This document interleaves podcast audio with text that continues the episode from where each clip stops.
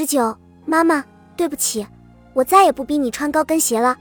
一，小时候我们唱的最多的歌是《世上只有妈妈好》，尤其在中国，母亲随时处于被召唤的状态。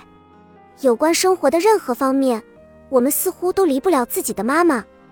放学回家，看到妈妈的第一句话是：“妈，我饿了。”看到爸爸的第一句话是：“爸，我妈呢？”且不论父亲在教育方面的责任缺位，就单从“妈妈”二字的使用率来看，母亲就远比父亲更加忙碌。就像我们可以离开爸爸一个月，却离不开妈妈一天，因为离开他就会有饿死、冻死、憋死的风险。成长过程中，那些关于了解这个世界的问题，我们大多说给了妈妈听，是她指引我们成长的方向。母亲，这个伟大又平凡的角色。不计回报地向我们传递着温暖。二，看到一则新闻说，一个懵懂的少年，因为开家长会的时候，自己妈妈的穿着与其他同学的母亲相比，显得老气横秋。他虚荣心作祟，在人来人往的校门口，把自己的母亲推倒在了浑浊的泥水中。瘫倒在地的那个少年的母亲泣不成声，他大声地向周围人倾诉着自己的心酸。为赚钱，每天打三份工，为了买到便宜的菜。去很远的菜市场和别人砍价，每天还要去各个垃圾桶里捡废品卖钱。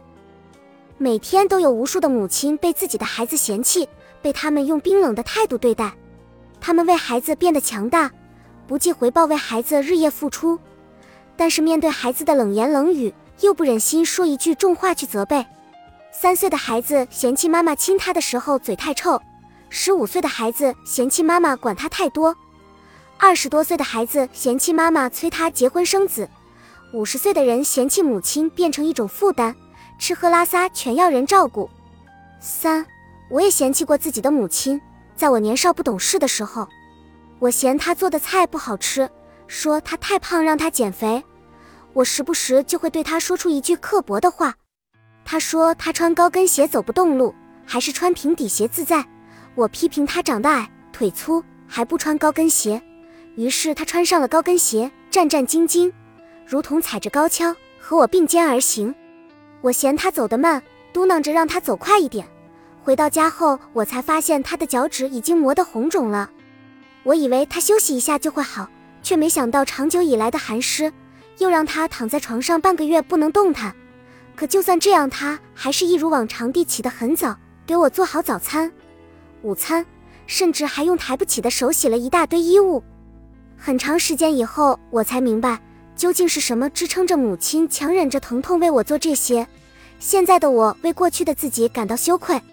我看到他忍着痛颤巍巍地按住生猪肉，准备做我最爱吃的回锅肉时，我突然觉得自己就像一个吸血鬼一般吝啬，不断攫取着母亲的爱，却从不曾为她做过什么。后来为了给她治病，我带着她去医院做理疗，然后不时地坐在床边给她按摩。我问他有没有好一点，他连连点头。